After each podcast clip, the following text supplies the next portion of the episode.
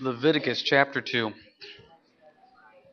Now, if you weren't uh, with us last week, I encourage you to either grab a CD or get online and listen to it because we set the scene for what we're going to be doing here for the next few weeks here. We're not doing a whole study through the book of Leviticus. We're really just going to study the five sacrifices that are in the book of Leviticus. And these sacrifices are a picture of what the Old Testament was like, but also more importantly, it's a picture of us and it's also a picture of Christ.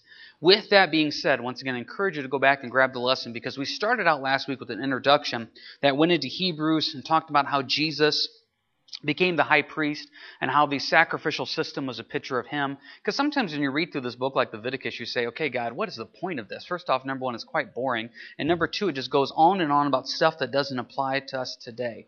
It's a picture of Christ, though. Remember, Jesus said the whole of the book was written about me. So as you go through this, you're going to see Jesus in this. And I encourage you to go back, grab that, listen to that. It really sets the scene for what we're doing. And remember, the trivia question from last week was Leviticus is the book that has the most recorded words of God in it.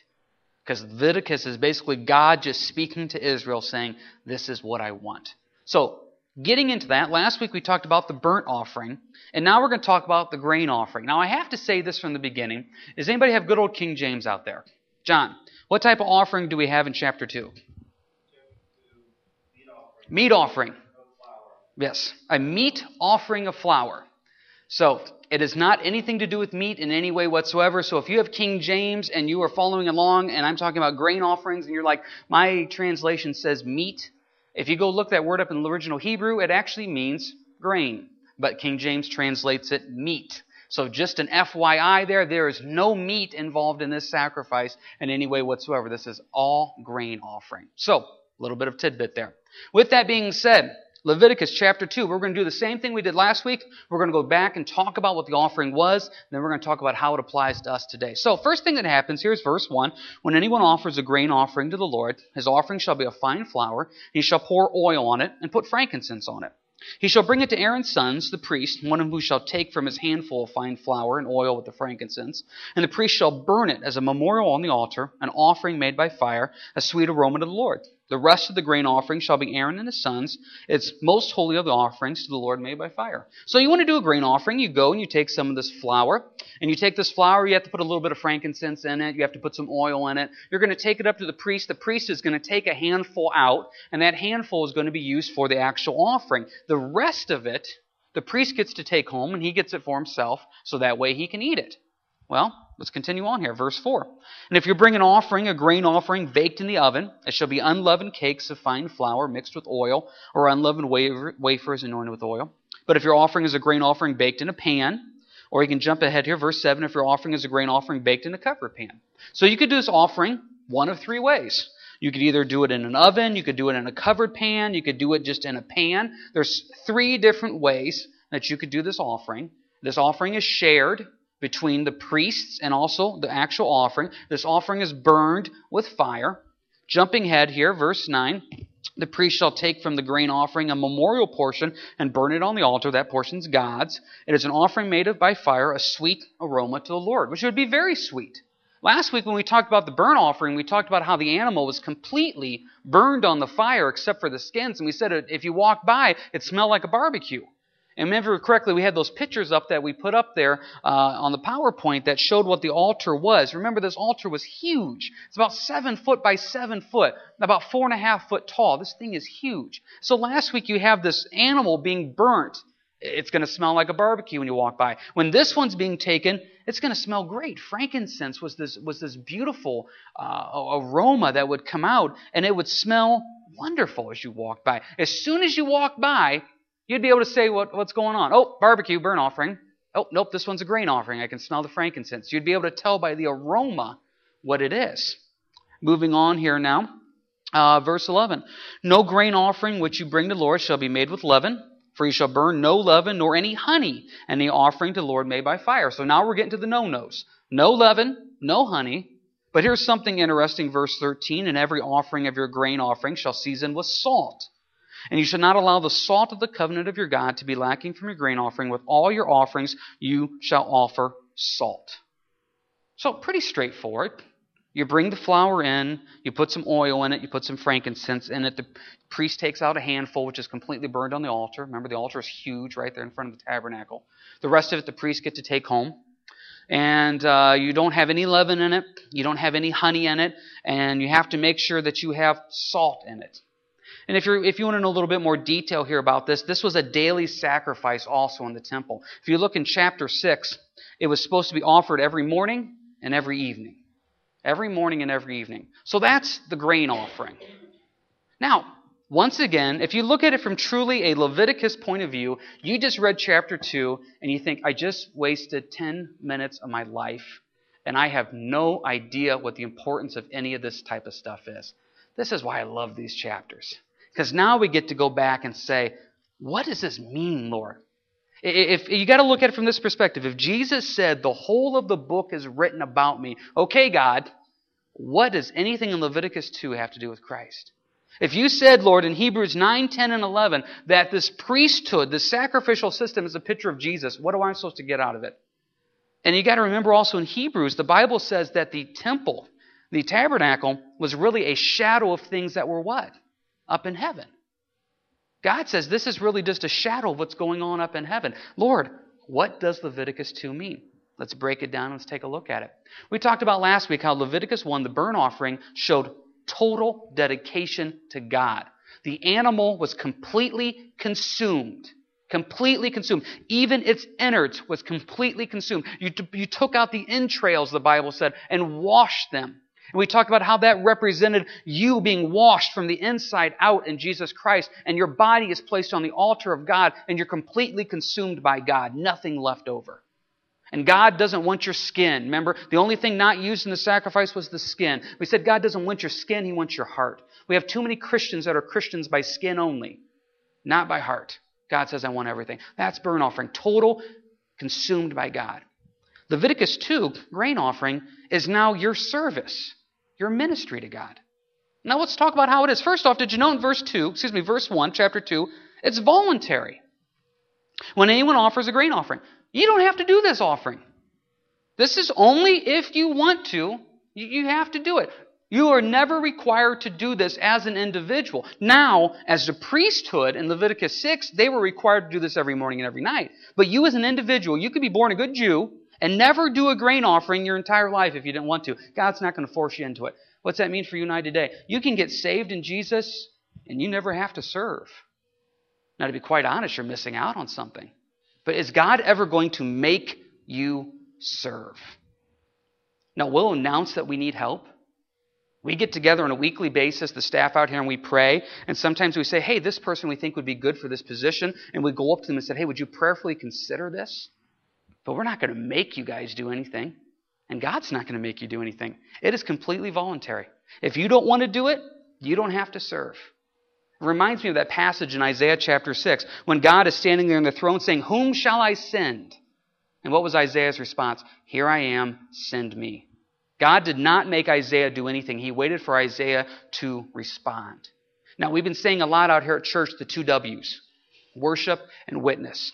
Your two goals in life is to worship and witness. God's created you for those two things only. If you are feeling empty spiritually, if you're kind of feeling a little bit of what's the point of this whole Christianity thing, check yourself. Do you have a heart of worship?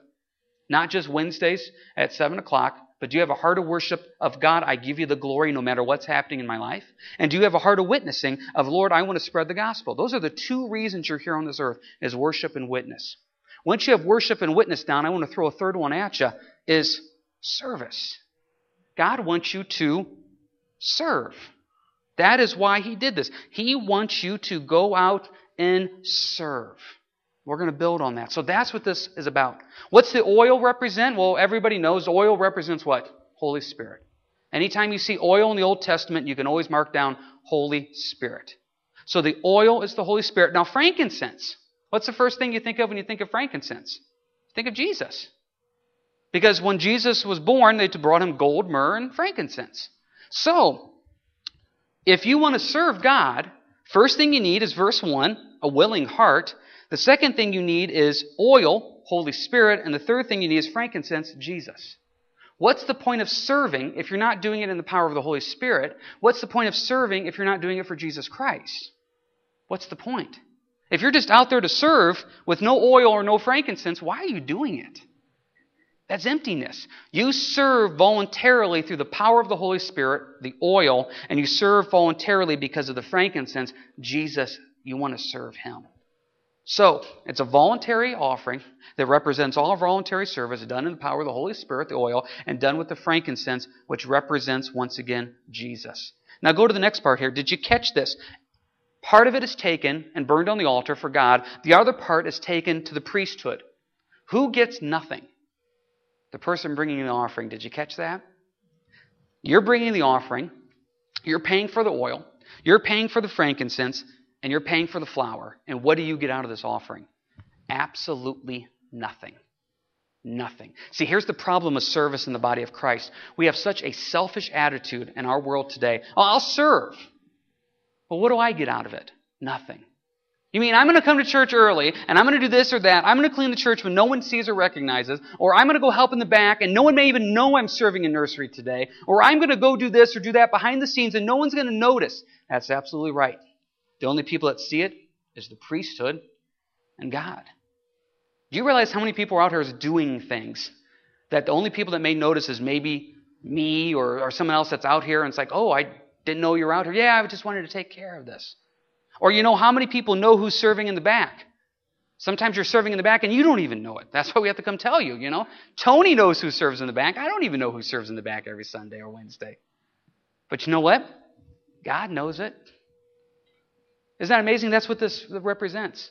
The only people that are going to know you do this offering are you and the Lord and maybe you'll run into somebody. Well, of course, you'll run into the priesthood, but maybe you'll run into somebody at church. Problem is with serving, so often subconsciously we want to be noticed. God, do you not see what I am doing? Do, do, do the people not see the sacrifice? I am back there with 15 three year olds. Does not a single person notice that? God notices. Or, you know what, I came out here and it was my week to clean the church, and you know what, there was this event going on earlier in the week, and those people did nothing to clean up, and so it took twice as long. Does not anybody see my service? The Lord sees it. See, the purpose of this grain offering is not for other people to pat you on the back and say, wow, you did a grain offering, good for you. This is a total service offering where you get absolutely nothing out of it. If you look at serving at church as I want something out of it, then you're missing the point of serving. The purpose of serving is not for you, it's for everybody else. One of the things I like to tell people when people come into my office and they say either, hey, I'm feeling really depressed, I'm feeling really discouraged, I'm feeling really empty in the Lord, what do I need to do? Well, you know, we need to get back in the scripture, we need to get back in the Word, get back into church. And one of the first things I say is, well, where do you serve? I don't feel like I could serve anywhere. I'm in such an emotional wreck right now. There's nothing I can do. No, that's when you need to serve. See, the problem is when you don't serve, you get, once again, as we've said numerous times out here, those ingrown eyeballs where the only thing is you. See, as soon as you serve in some ministry, you have to, for a while, not focus on you. You have to focus on somebody else, some other kid, uh, some other service, some other ministry. The purpose of serving is to get our eyes off of us and back on the Lord. And what happens is, if we're feeling very depressed and discouraged, sometimes the best thing we could do is serve to remind us it's not about us. It's not about me, Lord. It's about you. It's about furthering the kingdom. Flip ahead through real quick. We're going to go to two references here. The first one's going to be in John 13, but we're going to go to Philippians 2 first. So Philippians 2, and then we're going to John 13.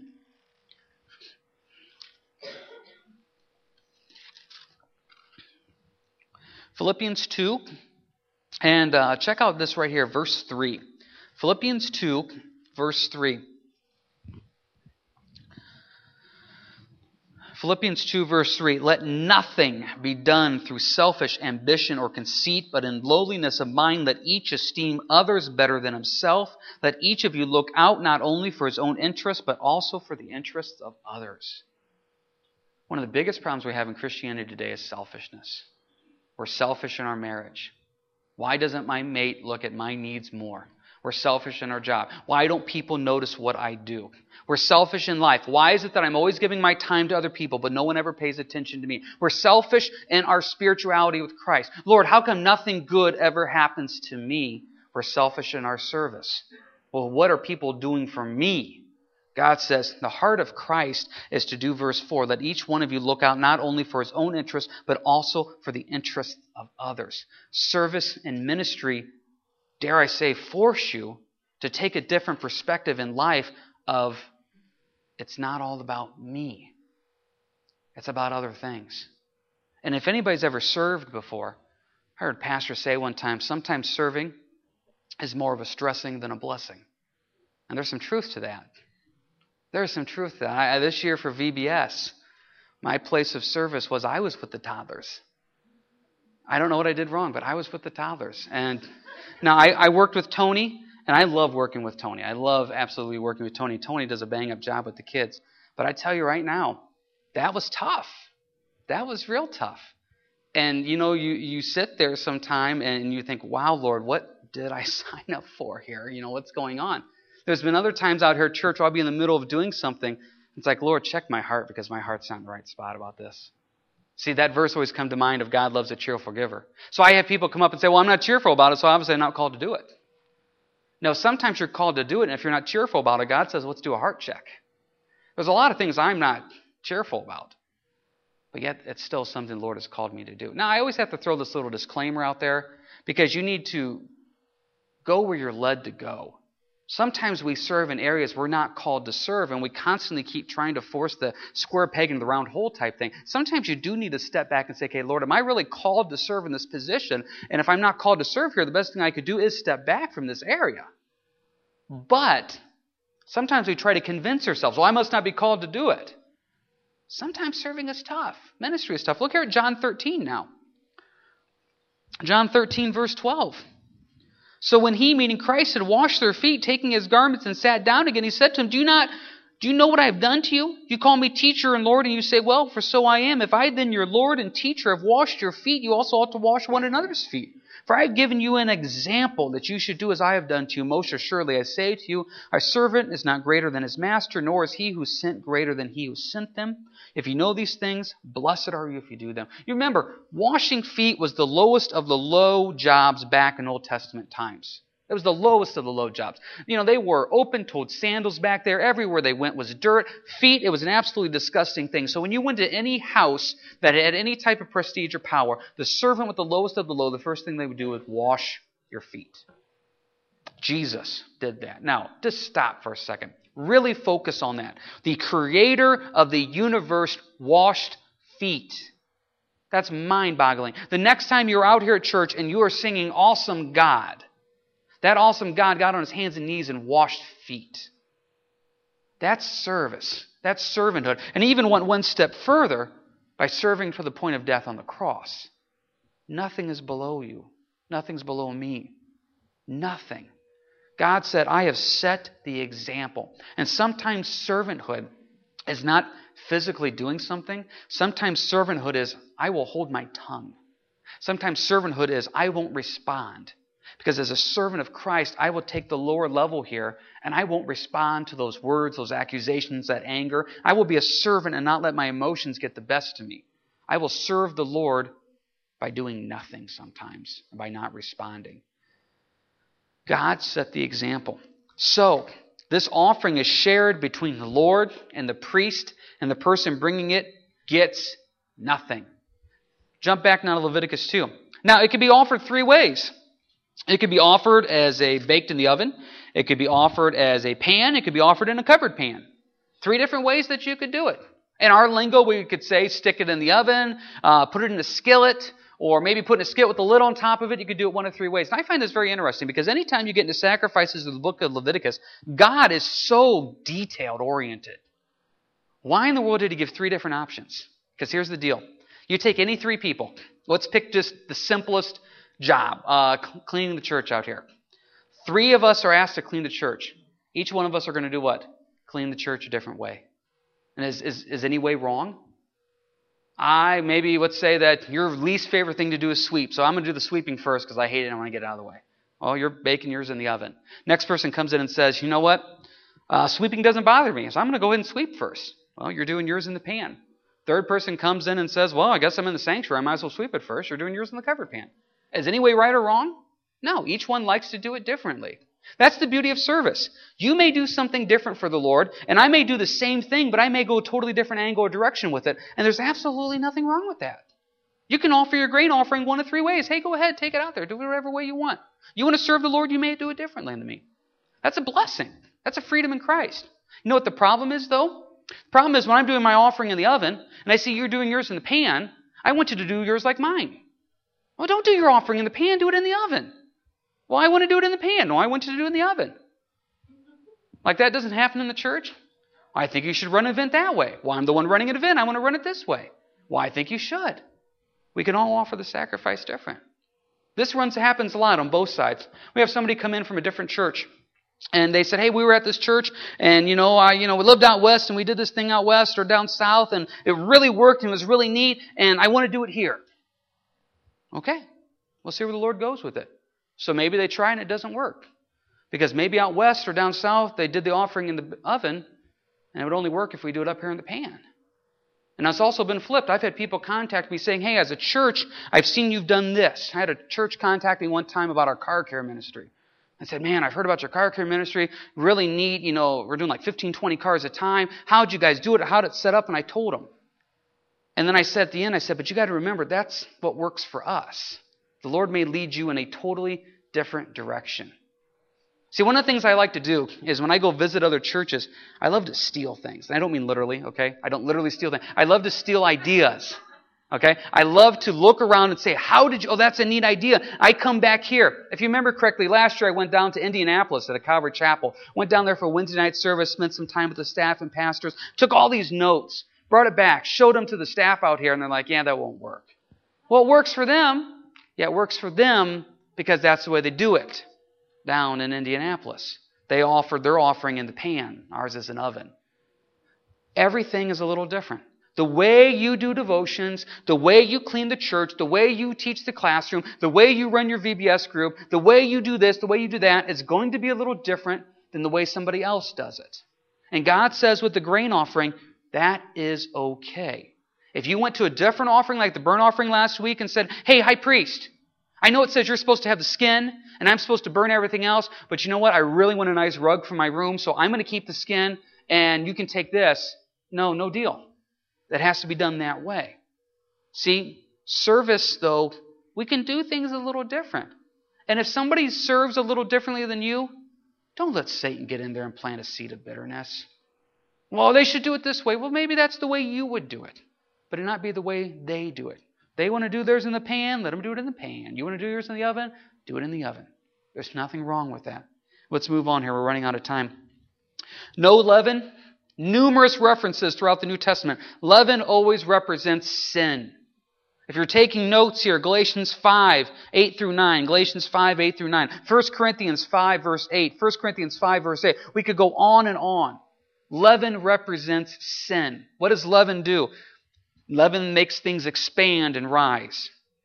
Well, that's what happens. You let a little bit of leaven into your life, you let a little bit of sin into your life, sin takes over. So you don't want the leaven. So leaven represents sin. Did you notice in verse 13 the word salt is mentioned three times? Anytime God repeats something, have your ears perk up. And every offering of your grain offering shall season with salt. Okay, he told us. Look at the next part there. You should not allow the salt of the covenant of your God be lacking from your grain offering. Okay, Lord, you already told us once. Number three, with all your offerings you shall offer salt. Now, why would he in one verse tell you three times to make sure you use salt? Because salt is a key component in the New Testament. One commentator said this salt, it preserves, it purifies, and it seasons.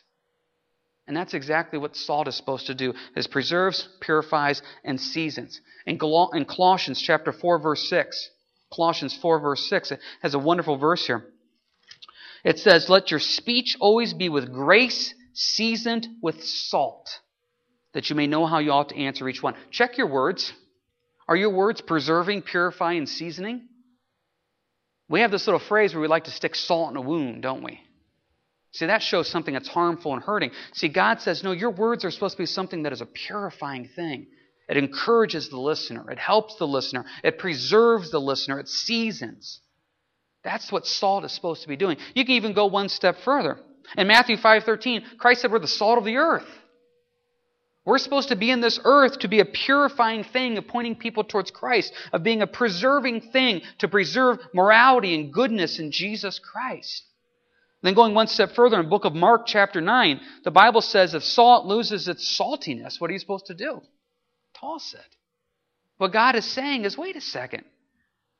If you're not being salt, He says, what am I supposed to use you for? Goes back to last week. I don't need skins. I don't want skin Christians. I want hearts. God is saying now in Leviticus 2, He goes, I want salt. If you're not being salty, preserving, purifying, seasoning, He goes, what, what am I supposed to use you for? And how many times do we, as a sacrifice, as a ministry, lose our saltiness of really what purpose are we doing? We're just going through the motions. Last thing I want to say about this in Leviticus 6, it was supposed to be offered every morning and every evening. So basically, as soon as they got up in the morning, they did a grain offering that represented what? Service and ministry to the Lord. Before they went to bed at night, what did they did? They did a grain offering that represented service and ministry to the Lord. When do you ever not serve? You never stop. 2 Timothy 4 2. 2 Timothy 4 2 says, Be prepared in season and out of season. See, too many times as Christians, we think we do our job and then we're done. No, we're always serving morning and night. I heard a pastor say one time, You want to rest? Well, Hebrews says you have all of eternity to rest. The reason we're on this earth is to work. Maybe we should add a third W worship, witness, and work. Service, ministry. That's what we're here for. And this is what the grain offering represents you offering yourself up, looking for nothing in return. Nothing in return, just to say, Lord, I want to serve. I want to serve. And you know what? There's a cost that goes involved with this. Oil would not have been cheap. You know what would have been more expensive than oil? Frankincense. Do you realize these Jews, wandering the wilderness for 40 years, they would not have had an easy supply of frankincense in any way whatsoever. To get frankincense would be a sacrifice of time, energy, and also money. Just like last week, the burnt offering you had to pay for that animal. It was a sacrifice. There'd be a sacrifice in this grain offering too. And what do I get out of this? Nothing. Nothing. So, wife, husband, next time you go home and your spouse is being a jerk, wash their feet. I don't mean literally, but wash their feet. You may get nothing out of it. That's a grain offering. Next time you go into work tomorrow and you're stuck with something very, very difficult and no one cares, no one notices, you're getting no pat on the back for it, Wash feet. It's frankincense. It'll be an expense. It'll be costly, but give up your time, energy, and resources. The Lord notice. Colossians 3, what's it say? Work as if working for the Lord, not for man. That's the purpose of this is Lord, I serve you, I give it to you, looking and expecting nothing in return. I give you everything over to you. So, grain offering, Leviticus chapter 2. Does anybody have any quick questions, comments about this before we close up? Yeah, Megan.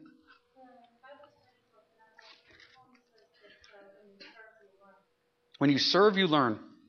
That, that is very, very true. I, I know for me, um, obviously, I did not go to seminary in any way whatsoever. And I know that any time a new situation popped up out here at church and you had to serve in that capacity, um, it was it was good. It was a learning thing. And so often we stay away from areas of service, but sometimes God says that's how you learn. And maybe you learn humility, but you learn. That's a good one, Megan. I like that. Yeah, John.